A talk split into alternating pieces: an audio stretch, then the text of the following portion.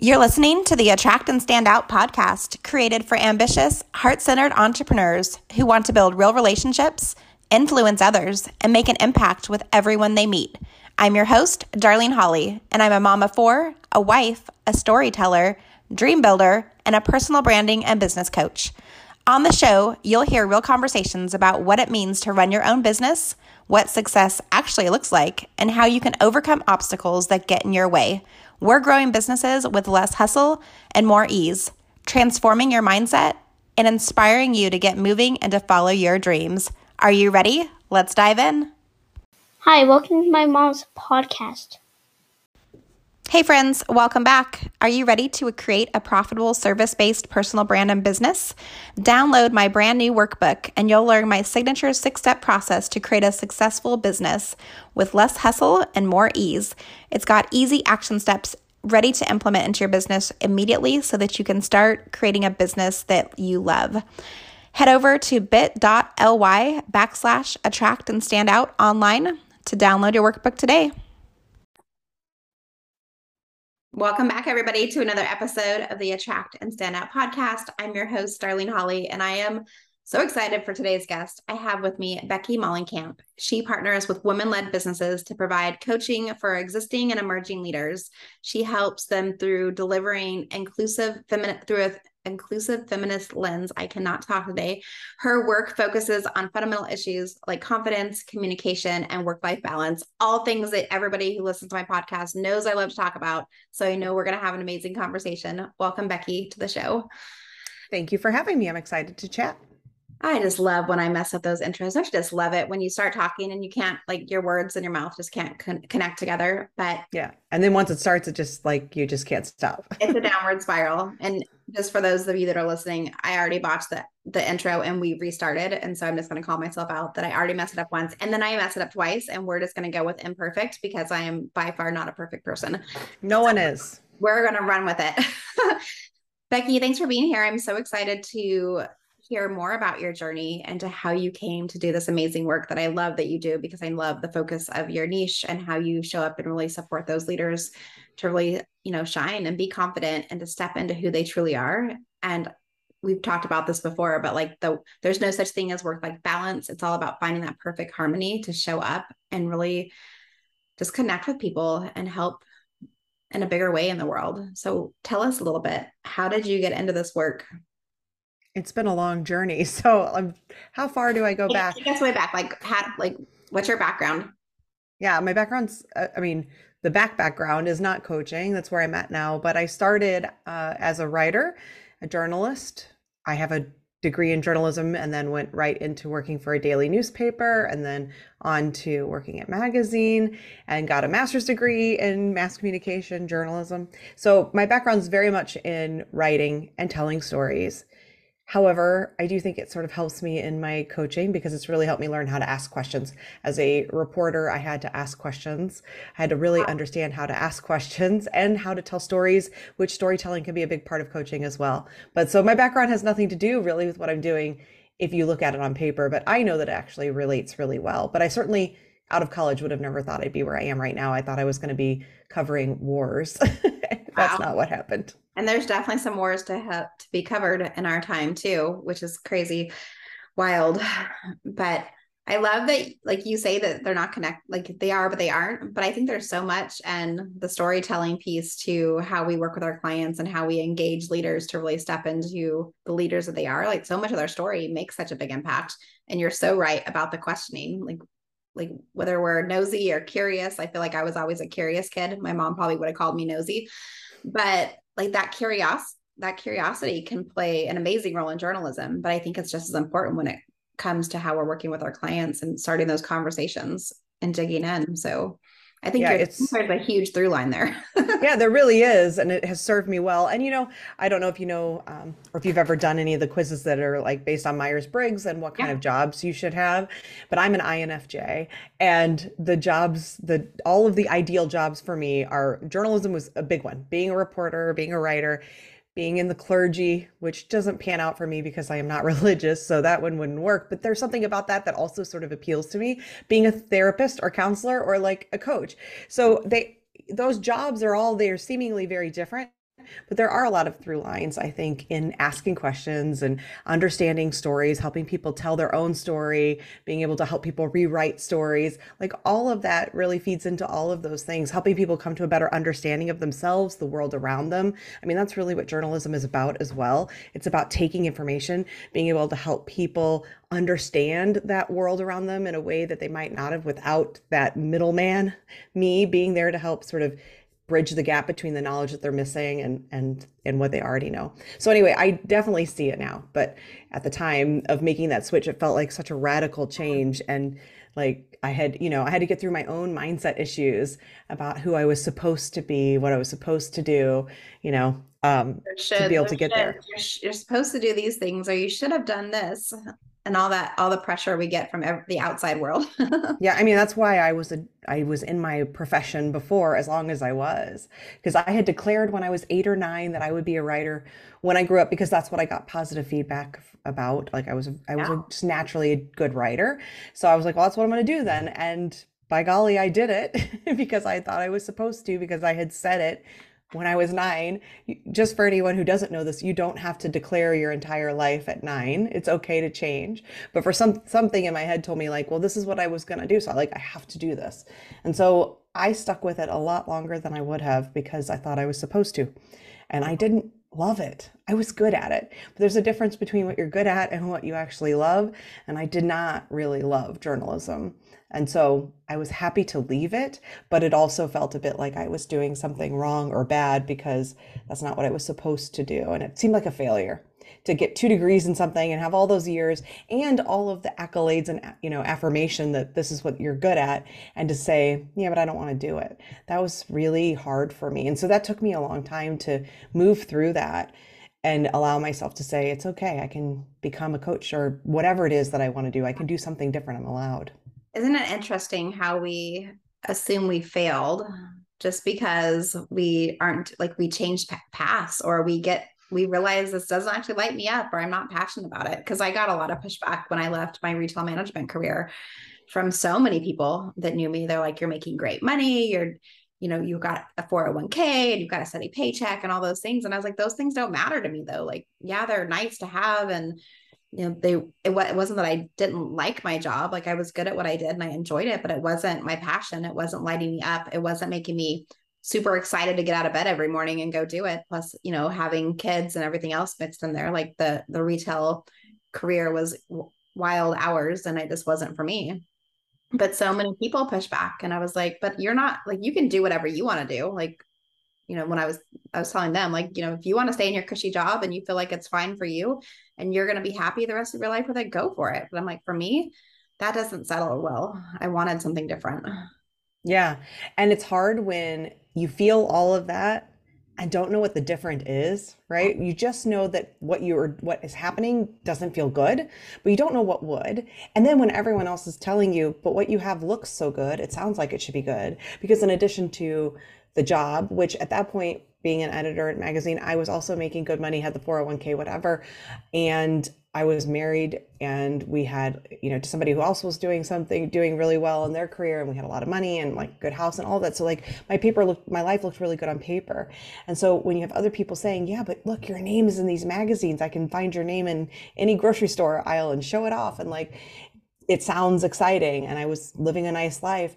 Wow. To have everyone telling you you should be happy and you're not. You ah. should be fulfilled and you're not.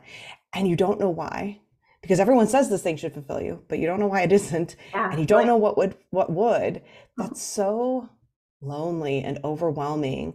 And that was really a hard time in my life. And it I, I probably would have stayed with my shoulds for a lot longer had it not been for the fact that my brother died, which is really what is like the turning point in my story for getting to where I am now because my brother died of a drug overdose at 30 and I with my younger brother. And that was a big wake up call for me and of that moment of holy, yeah, life is way too short. Wow. life is really short to be living a life that doesn't actually feel good. And I didn't know what it was what was going to come next, but I that sort of moment was what solidified for me I can't keep doing this. I can't keep going through the motions. I can't keep pretending. I can't keep trying to make it make feel good. I have to do something different. So that set me on a journey that took a few years of sort of learning who I am, what I want, because I don't think I was ever really encouraged to do that. No slight on my parents or anyone else, but you know, when someone self identifies as a certain thing young, yeah. excels at that thing young, they seem like their whole path is laid out before them and it all makes sense and it looks good. And you know your parents are proud of you. Everyone around you is proud. There isn't a lot of questioning of like hey what do you actually want? What do you actually enjoy? Will this make you happy? And checking back in all along that journey is this still making you happy? Do you still want this? Do you still like that? That wasn't happening. I wasn't encouraged to do that. So i never really did it for myself either. So it wasn't until my 30s that i had this sort of pivotal moment of saying i, I can't keep going like this but what do I do? And then having to go through that discovery period alone. And it took a few years, but then that's what sort of helped me start to make this change. Yeah, thank you so much for sharing that. And I don't know that we've ever talked about this before because mm. I didn't know that part of your story, but like as you were speaking, like what changed for you? It's it was I was mirror reflecting back because I lost my mom and that was what catapulted me into starting my own business and realizing how short like everything you just said like the life is too short. There's got to be something more. I i don't want to like anything can happen tomorrow. And is this the life that i want to say like at the end of my life that i led? And i knew that wasn't what i wanted for me. So i can totally relate to what you what you shared. Yeah i mean i don't want it to have to take something like that for other people, which is what really ultimately led me to this of like, oh, I can help other women, especially because I think for all those reasons I just identified about how we aren't always encouraged in the same ways as boys and then as men. I want to help other women be able to make these changes to find what they really want, wow. to live a life that actually feels fulfilling without having to go through all, something so monumentally painful first. Not that we all get out of life without having to go through those painful moments. But I don't want it to have to be that that makes you say, I don't have to do this anymore. Like I don't have to just learn through what yeah. we've experienced. yeah, I don't have to be the good girl. That's really who I felt like I had to be, yeah. and that my brother's death really gave me the freedom to say, I don't have to do any of that. I can I can totally live a life that I want to live. And in fact, I I owe it to him. I owe it to everyone to do that. I owe it to myself to do that because life is too short. Yeah. And it made me think too, like stop asking little kids like what they want to be when they get older. And then once they say, I want to be this, like, and then you like hold it as truth, like letting, like asking again, like I have, you know, younger kids that are, you know, eight and 11. And then I have a 17 year old who's about to go off to college and he kind of knows what he's doing. But I, I have noticed that I've been asking him, like, are you sure this is the path that you want? Like, what brought you here? He wants to do aerospace aerospace engineering, which totally excites me because it's it's a big career. It's you know it's he's going to be going to doing a lot of school and he's I keep teasing him he's going to have to build me a beach house on Mars. Like there's a lot of cool things he's doing, but I I keep going back to like why is this what you want to do? Like is your heart 100% into this? Because if it is, awesome. Like we're going to support every piece of that but making sure like that this is something he actually wants and it's not just something he feels like he has to do because he's always gotten good grades and he's super smart and somebody put it in his head at some point that this is what he you know should be doing with himself. And so it, it just like make it made me think about that scenario because i think so many times i always hear people ask like well what do you want to do when you grow up? To my absolutely. like, and, if, and if i was if what i i wanted to be a, marine biologist and i actually just wanted to swim with shamu so i don't even know that i really wanted to be a marine biologist. I knew that was like the through line. But my path got changed you know when i got pregnant my senior year in high school and had my oldest son and things look differently. And when i look back now i'm like oh my gosh there's no way i would get in a tank with shamu to swim with him. Like that's cr- insane. Like that would never be like that's not me. I'm like i'm afraid to yeah. get in like even in a closed shark tank like I, am like nope i'm cool. Like exactly. There's no way i want to be covering a war right now. Like yeah. I see that on the TV and I think those people should go home. Like that's not a safe place to be. What are you people doing? I, appreciate, I appreciate what they're doing, but like no, that's not for me either. I know, and I totally feel you. Like I think that continuing to check in and say, does this still feel good? Is this still bringing you joy? Do you still like this? So that kids know, and adult, young adults and adults know that they have permission to say no, it doesn't, and that means you can change. We talk about consent in all these other ways, and like to continue to check in does this feel good before we continue to the next thing? Does this still feel good? We're teaching kids about that about their bodies but not about like what they're going to do for their entire lives for work. And i think that is a valid point. You know i, I remember kids who would be you know change their majors or take six years in college or something and how negatively people would view those folks and talk about them. At least in my world, I would hear really negative things about like, oh, they can't make up their mind. They're so indecisive. They're flaky. They don't know what they want. You know, they don't have any direction. They don't have ambition. Really negative things about people like that. And what would that teach me? Well, it taught me that like I can't do that. So there was never any amount of questioning. And even if I would have, I wouldn't have felt any freedom or space to act on that because I would have felt like the world would have judged me as being somebody who was all of those things when all I desperately wanted to be was respected, loved, valued, admired, you know, all the things we all want. And so I would have never said, you know what, I'm just going to take the summer and go backpack through Europe what do I wish now that I had done that? Absolutely. At the time, I didn't think I had that permission to do that. And I think that's sad. And I know I'm not alone in that. So I love that idea of checking in with your kids, with young adults, with your workers, by the way, you know, for the people that are listening that are CEOs or, you know, own companies, also to make sure that the people that are working for you still like what they're doing. Is this still bringing you joy? Is this still something that you want to do? And if not, how do I support you in finding the thing that does, whether that's with us or outside of here, because you want the people that are you know feeling the most joy and most reward in the work that they're doing. So i think it applies in so many places and yet we never do it because i don't think we learn it. Mm-mm. yeah it's definitely something that i remember because when i was in retail management prior to starting my business and that was one of the things that i always did was i was like either helping my employees figure out how to move up within the company or what do they actually want to do and help them find the type of career that they wanted to go in. A lot of them you know in retail management most of my team members were, you know, high school, college age kids. So they were still trying to figure out what the heck they were doing. And I was even pretty young when I was doing that. I was in my early 20s when I got promoted into management. And I remember asking people, like, what do you want to do? Is it here or is it for another company? Or like, where are you trying to go? But when we ask those questions, it just opens up the possibilities and it shifts people's mindsets.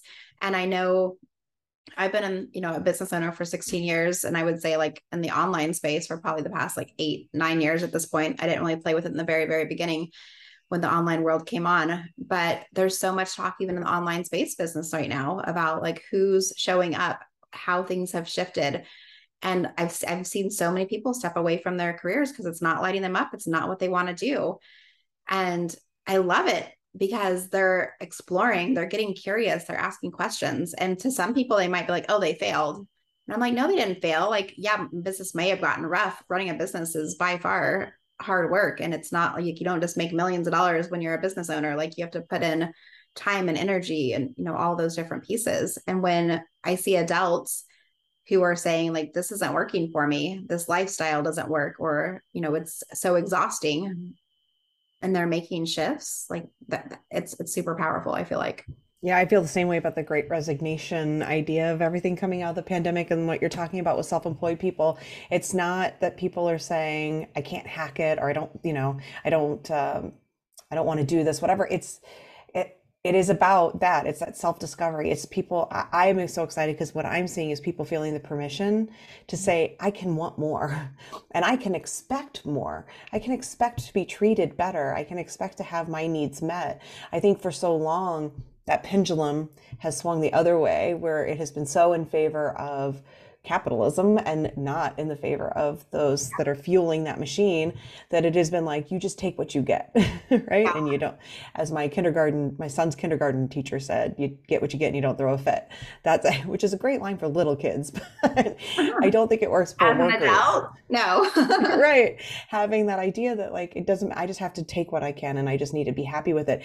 Ever all the messaging was around like finding gratitude for what you do have and all of that right this idea that it's not okay to want for more it's not okay to say to not even just want for more but to expect more to yeah. expect to have your needs met i think that there's you know there's two parts of that process the first part is being able to just even allow yourself to identify what you want, to believe that it's okay to express that you have wants, because that part is so stifled in so many people, including myself in that time of my life. Like I didn't even feel like I had permission to have wants. I, so I didn't even know what they were.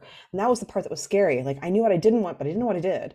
Yeah. And then once you figure it out, then to say, not only can I want these things, but I can expect them to be met. I can have these needs met. I can, you know, advocate for myself to make these things real um, those are two different skills and two different things and both are very hard you know, depending on where you're at in your journey. Yeah. And not staying stuck, like giving yourself, like you said, like giving yourself permission to say, I used to love to do this type of work, or I used to love to do this type of thing. And it, it's not for me right now. Like something shift inside of me. And it doesn't mean that I've failed. It doesn't mean that I've done something wrong. It just means that I've changed over time. And so often we're worried, like, what are people going to say? Like, I was worried when I left retail management because so many people were saying what they thought about, you know, my decision to do that. And at the end of the day, you know, I made the leap and I kind of jumped without knowing what the, if the net was going to appear, if I was going to be okay. And luckily, you know, things worked out, but it was definitely not easy. I, I definitely remember two years in my business, I left the franchise that I had purchased as a, like, I bought a business coaching franchise and I left that and I was like, but I love what I'm doing. Like they weren't for me. That wasn't for me. And I felt like I had failed. Like I'd invested so much money and time and energy into like the, a franchise and it didn't work for me. And I remember, you know, just melting. And like I wanted to, I still want to do this type of work. I had realized like when I went through the process for becoming a coach, like how much of me is a coach just in general. And like when i think back to high school and different things like that like that energy was always showing up. And that's kind of who i am as that helper person great at asking questions getting curious you know helping people. I was always the friend in high school. If they had a problem they always came to darlene. They're like darlene help.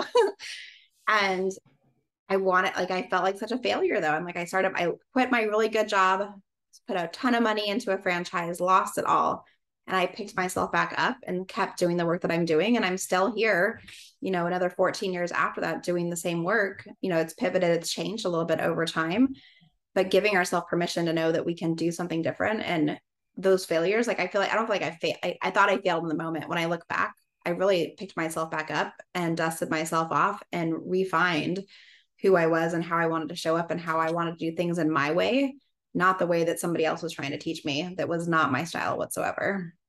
Yeah, you discovered your strength, which is definitely not a failure, right?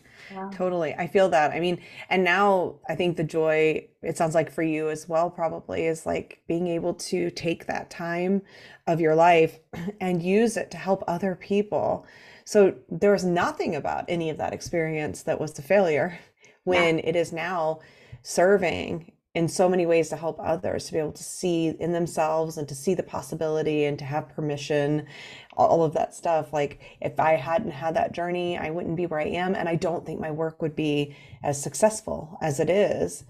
Um, i don't think i would be as powerful as a coach if i didn't have all of those experiences. They made made me able to be the coach that i am now and being able to help you know because now my work is really about helping women that are leaders of businesses really say like most of them are people who've reached a point a breaking point themselves have reached a point of saying i thought this is how i wanted to run my business. I thought this is how i wanted to show up and i can't anymore. Like i've been following the rules that have been given to me and they don't feel good and so helping them sort of get to a place of identifying what do they actually value what are their values and how can they run a business in that way?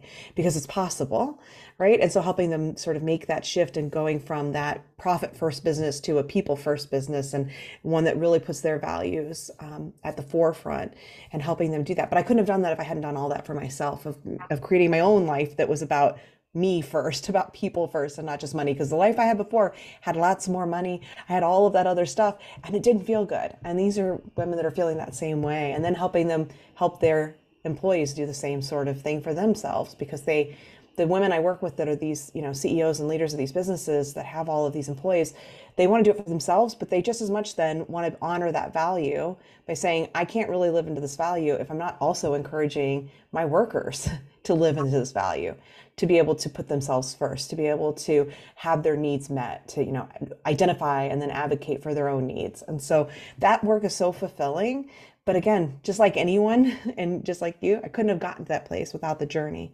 So it took me a while too. Yeah. But to get to the place of realizing that journey was definitely not a failure. Yeah. The, it was necessary. Yeah. And it, I love that you just called it necessary because I don't know that I've used that word before for myself, but you're right. It's so necessary that like each of us come to our career paths with such unique skills and personalities and experiences. And all of those things have shifted us and shaped us into the people that we are. And I know for sure I wouldn't be the person I am today if all the things that I've experienced in my life haven't been a part of my life. I mean, who knows? I, I might be similar. I might, you know, be in the same, you know, playground for the work that I do and how I show up. But there's like we each have those unique through lines and stories that have made us who we are. And that's what I think we need to, you know, always go back to and remember and stay focused on and not think of the things that maybe went wrong in the process. And some of them, you know, were heartbreaking things that have happened to us based off of what we've shared today as stories. And that's not the truth for everybody else, but we've all gone some through something. Like recent stats show like 70% of adults have gone through some kind of traumatic experience. And I'm like, well, in the past two years, we've 100% of adults have gone through a traumatic experience at this point. So all of us have been impacted and all of us handle things in different situations. Like not each of us, you know, handle it in different ways.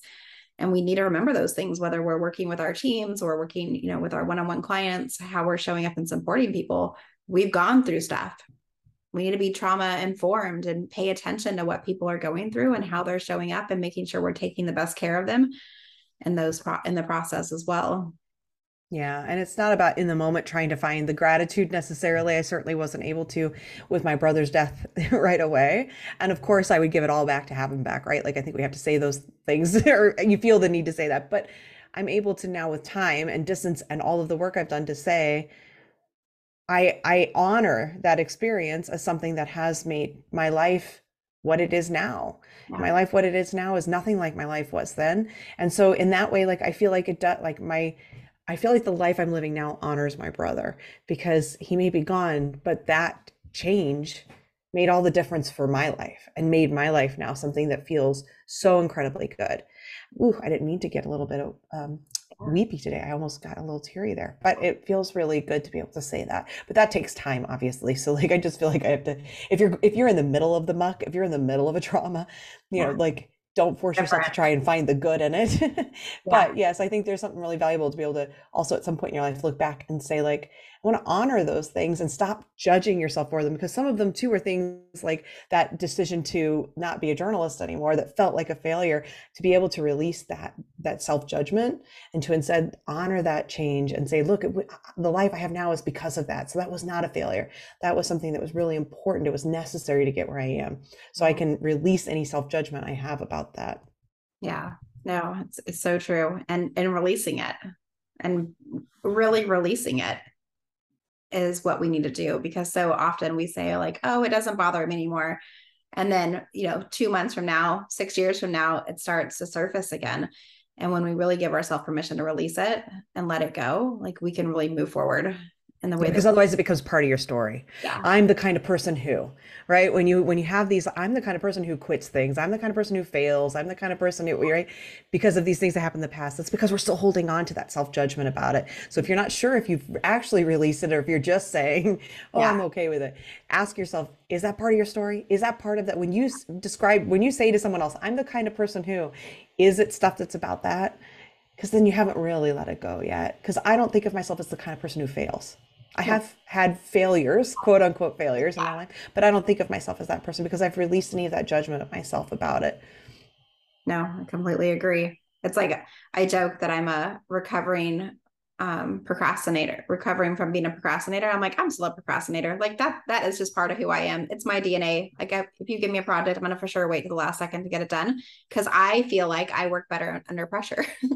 And i do. I thrive in that environment. I'm like oh crap i gotta get this done by tomorrow. All right like let's let's like down and do it and so I always joke, I'm like, well, I'm not really recovering. I'm like, I'm just going to start saying I'm a procrastinator. Like, stop saying yeah. that you're trying to recover from it because I've been this way since as far back as I can remember. I remember sending my mom out to help me get poster board project stuff, you know, the night before a product was due. I was like, these things are just a part of who I am.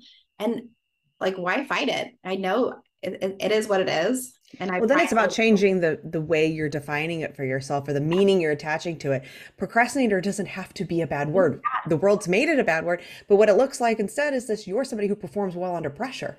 That's a beautiful thing, right? So like it's about reframing those things for yourself. So instead of it being I'm a procrastinator, I'm the kind of person who procrastinates. No, I'm the kind of person who performs really well under pressure. So sometimes I have to manufacture that pressure because that's when I do my best performance. Okay, right? That it's a very different way of seeing your story than seeing yourself as like a procrastinator when we allow the world to cast that judgment onto what that even means. Yeah, no, for sure. And so many times we take what the world is telling us as face value and it's not.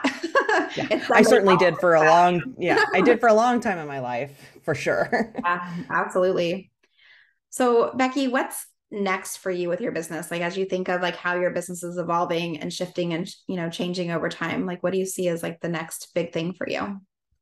Well, maybe I'll just like manifested into, into being by staying saying it here but my goal now with my business is to be able to bring on more coaches uh, so sort of an agency kind of model but i'd love to be able to have the kind of growth that it would allow me to have a team of coaches that share my perspective on coaching share the sort of feminist values uh, around coaching because diversity, uh, equity, inclusion are really important to me. They're values for me and in my business. And to really be able to show up the way I want for my clients and for their employees, I would love to have a more diverse team so that people can have a choice of the kind of coach that they work with, so that they have the opportunity to have a coach who looks like them, who maybe has more understanding of their lived experience than I can, even with all the information and all of the educating I'm doing for myself and around these issues. I still would love to have a more diverse team so that I can show up that way for my clients. So that's the goal of what I'm trying to move towards. So I'm going to put, I'm saying it into, speaking it into reality speak it and it will flourish or will come to flourish. I already have at least one of the coaches I definitely want on my team identified, though she doesn't yet know it. But um, like we so, will yeah. know. That's awesome. I love it.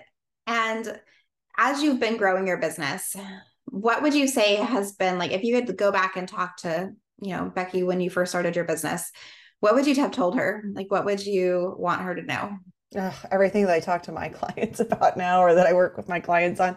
But probably the biggest one is like trusting myself, listening to my own knowing for myself. But it also makes sense why I didn't, right? I explained all of these things that got me to the place of starting my business, but just because I had done so much work doesn't mean that I had been able to release all of that belief that like I didn't know what I wanted or that I couldn't know those things for myself.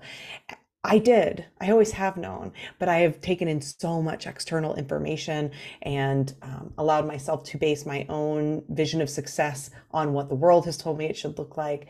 That has taken so long for me to chip away at.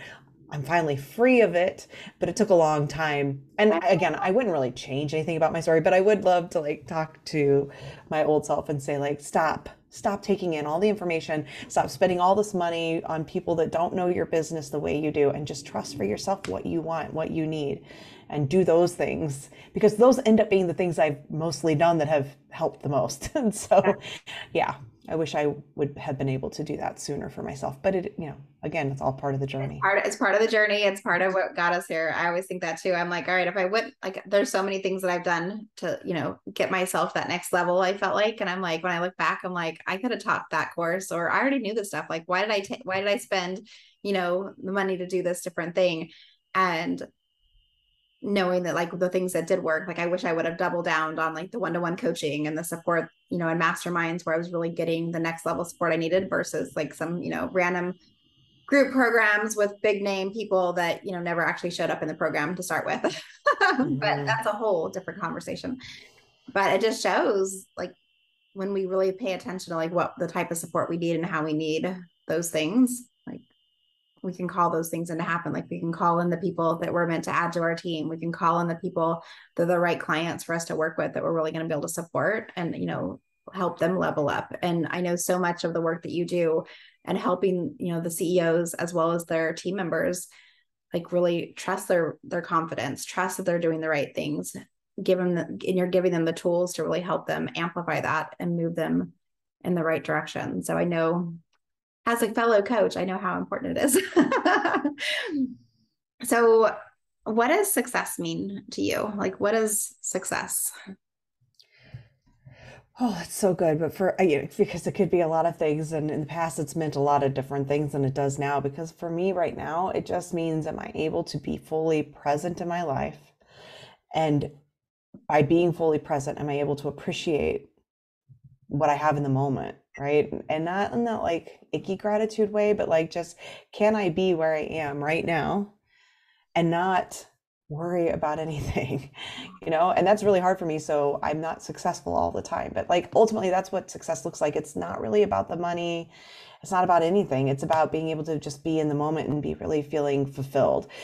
To get to that, though, some of it does mean being able to really express my talents um, in ways that feel good, which is really what the coaching now is. Like I am finally doing work that feels truly fulfilling. Like it feels like what I'm meant to do.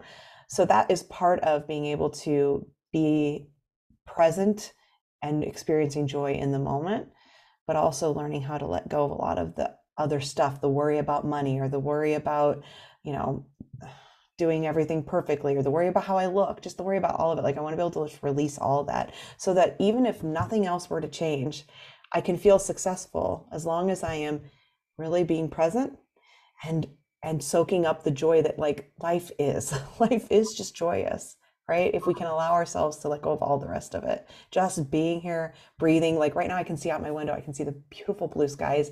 leaves are turning colors. There's a beautiful wind. Like if I can just be present with that and soak it up and, and honor that, like that to me is success. And so I can't get to that space that often. So I'm not as successful as I would like to be. But I also love the idea of my vision of success not including any of the other stuff because that means that I can, I have the potential to be successful at any time, no matter what's going on.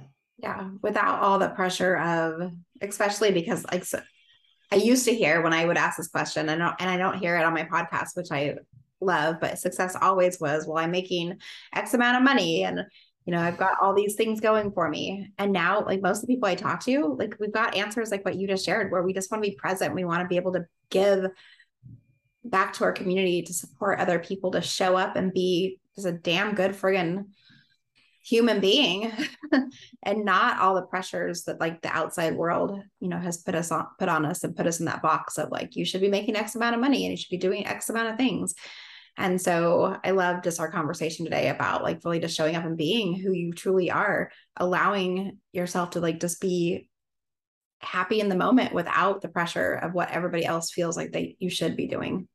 Yeah, I had all the things and the money and it didn't make me fulfilled. So now it's easier to release that for myself than it used to be. Yeah. And so many people are still looking for that that money piece and like yeah we need the we need the money we need some money to like make the money unfortunately money makes our world go round but we don't have to do it in an icky, sleazy, slimy way that makes us feel, you know, unethical or show up in a way like even, you know, in the online space, like so many people use so much marketing tactic wording and i'm just like ew like i'm not going to tell i'm not going to promise my clients they're going to make it six figures by next month. Like ew like there's no way like none of us can promise that I have some clients who get there and they do it and like they take off. And I have other clients who, you know, it just doesn't happen for them. And it doesn't mean that they're any less than or anything. So um, that kind of marketing, I just feels like it just doesn't resonate. And it, I'm so tired of hearing people talk about it. It's like, how do we stop talking about that and making that the big focus? Like if I see one more coach say, you could be a six figure coach if you just come take, take my two week program. I'm like, okay, good for you. Like, right. Like that's not happening. no, all it does is make sure ensures that they will continue to be a six or seven figure coach. Yes. Because they keep taking people's money. money. But whatever. And, and yeah, in unethical ways. But again, going off on a tangent. So Becky, I want to ask you some rapid fire questions as we start to wrap up our interview today. And my first question for you today is Are you binge watching anything on TV or binge reading anything right now? Um, I binge watch a million things because my husband and I always have at least a few. So yeah, we're in the middle right now of British Bake Off, which is going on. And then I'm watching a show called Wrexham, which is about Rob McElhenney and Ryan Reynolds, who bought a soccer team or a football team in Wales.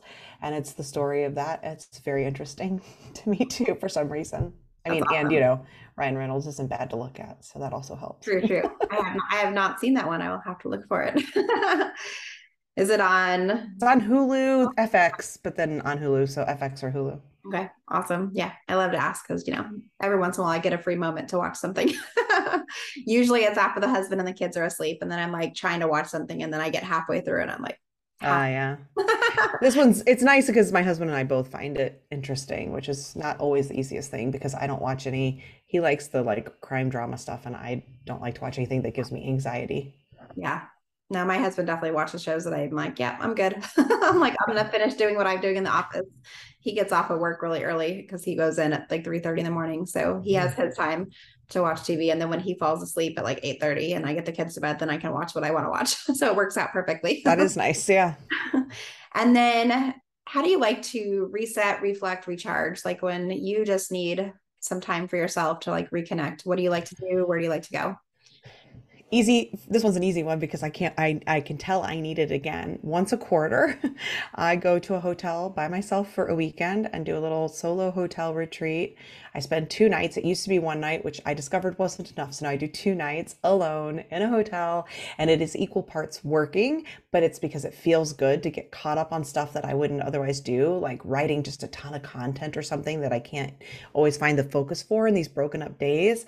And then the other half of my time is just pampering the heck out of myself. I give myself like four or five different facials in the two days that I'm there, pedicure. I shower multiple times each day, which I don't do. I go to the restroom without a dog or a kid interrupting me. I make myself food. I'll buy myself like special little pastries or something. I'll binge watch some sort of show that's maybe a little more girly, feminine, like Insecure. I watched, I think the last time I was there, binge watched a whole show.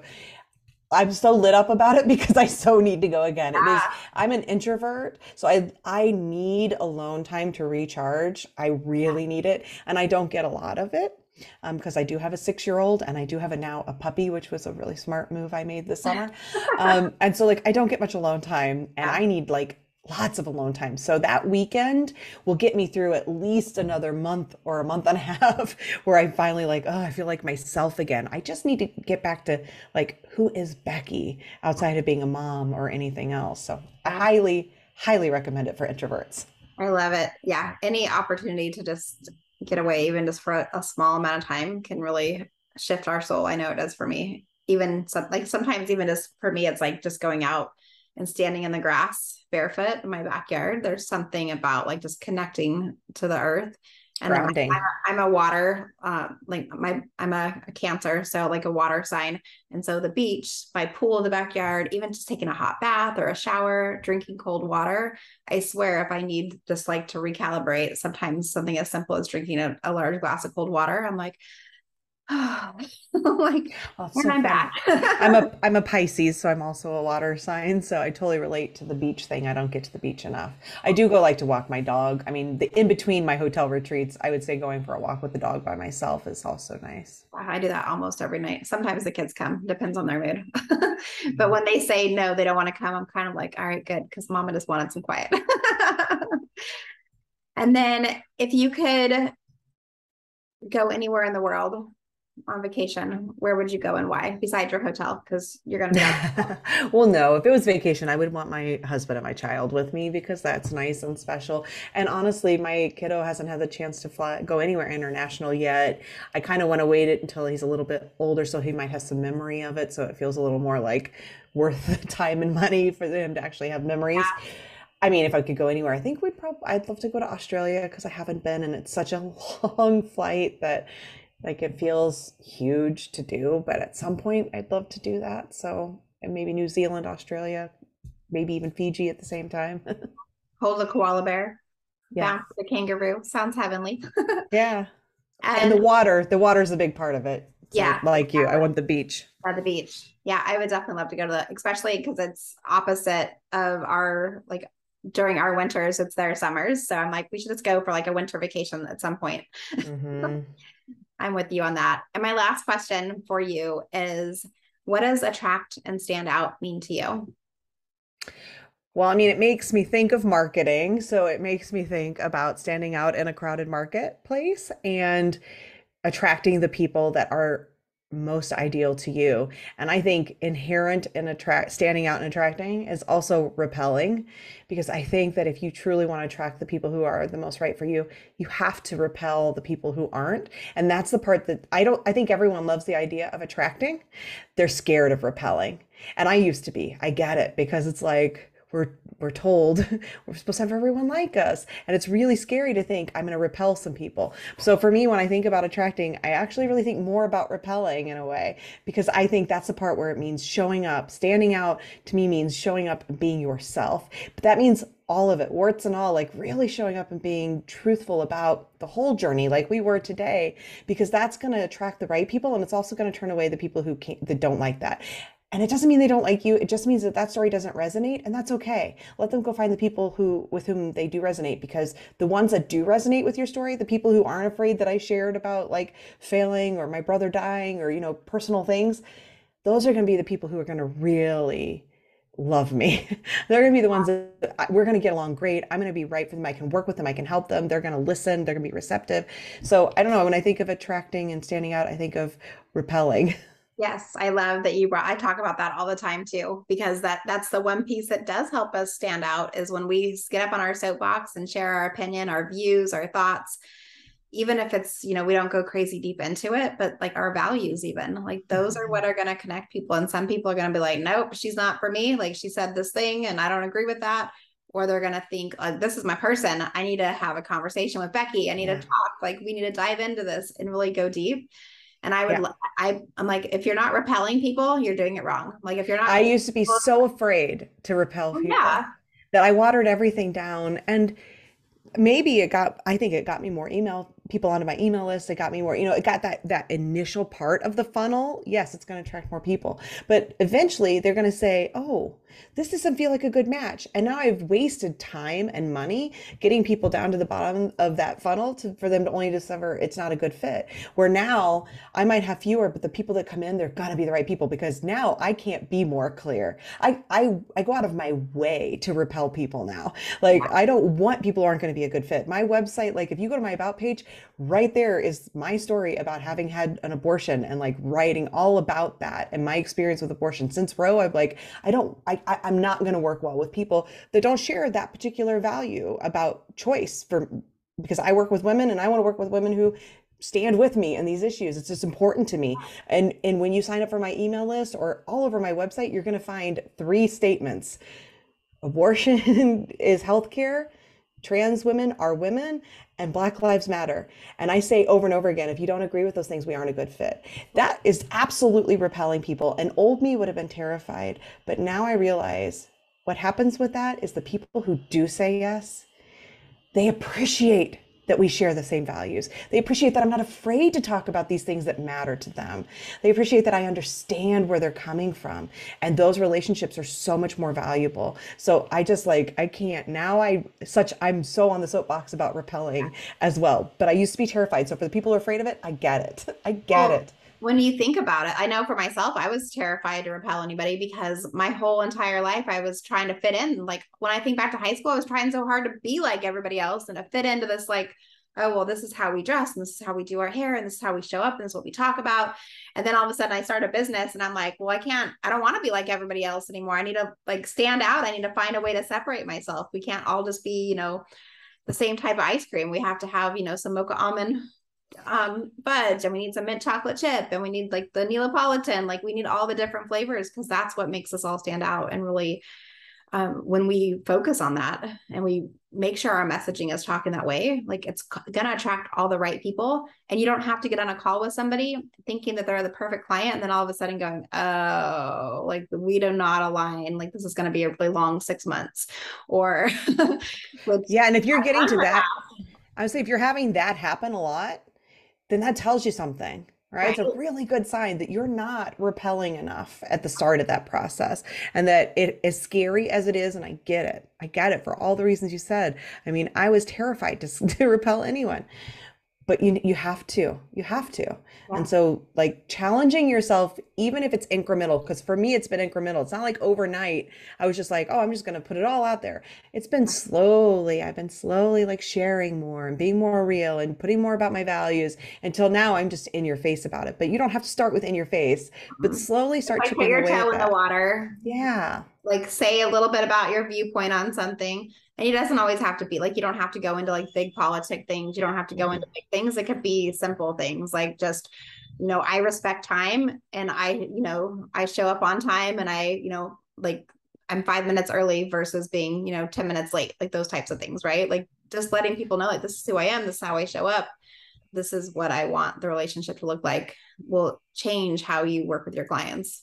Because i remember I, I have i can only really think about one time in my 16 years in business where there was one client that I, you know, was early on and I did not like there was there were red flags when I looked back like during like the pre before we, you know, decided to work together. And I was like, oh, if I would have known what I know now, I'm like, watch for those red red flags. Like, know that those are things that are going to make the relationship really hard to work in. And I don't have that problem anymore, thank goodness. But I know it's it's something that you know it takes time as you develop your business. You start to see things. And you're like, oh, this is that type of client. Probably not a good fit. I'm going to refer him off to somebody else because I know long term it's not going to work. But yeah. Becky, I could talk to you all day because so much of our values are so in alignment. and we could go down all kinds of rabbit holes, but I'm going to pull us back up, um, let people know how they can connect with you because I know people are going to want to reach out and learn more about you. Well, for the time being, I'm still on some social media platforms, but I'm hoping to slowly like walk my way out of there. But you can still find me on Instagram LinkedIn or Twitter, and they're all just my name. So Becky Mollenkamp. But the best place is probably my website because that'll still be there no matter what's happening with me in social media, BeckyMollenkamp.com. And on there, you'll find lots of resources. I have a quiz that you can take if you want to get onto my email list or if you just want to find out which golden girl you are. I use golden girls to help people identify where they're at on their entrepreneurial journey or on their leadership journey. Um, so anyway, go to BeckyMollenkamp.com and you can find all of that there and whichever social media platforms I'm using. Awesome. Thank you so much, Becky, for being here. All right, everyone, that's another wrap of the Attract and Stand Out podcast. And as always, remember, I believe in you. You're allowed to stand out. You're allowed to shine. You're allowed to be you. I'll see you next time. Mwah. Bye, everyone. Thank you so much for tuning in for today's episode. I hope you enjoyed it as much as I did. If you love the show, leave a review and subscribe on whichever platform you're listening on. It would mean the world to me. As a special thank you, I want to offer you a free gift my Uncover Your Niche workbook and video training that helps you become unforgettable to your audience. You can sign up at darlingholly.com. I look forward to seeing you all next week. In the meantime, have an amazing week and we will talk soon.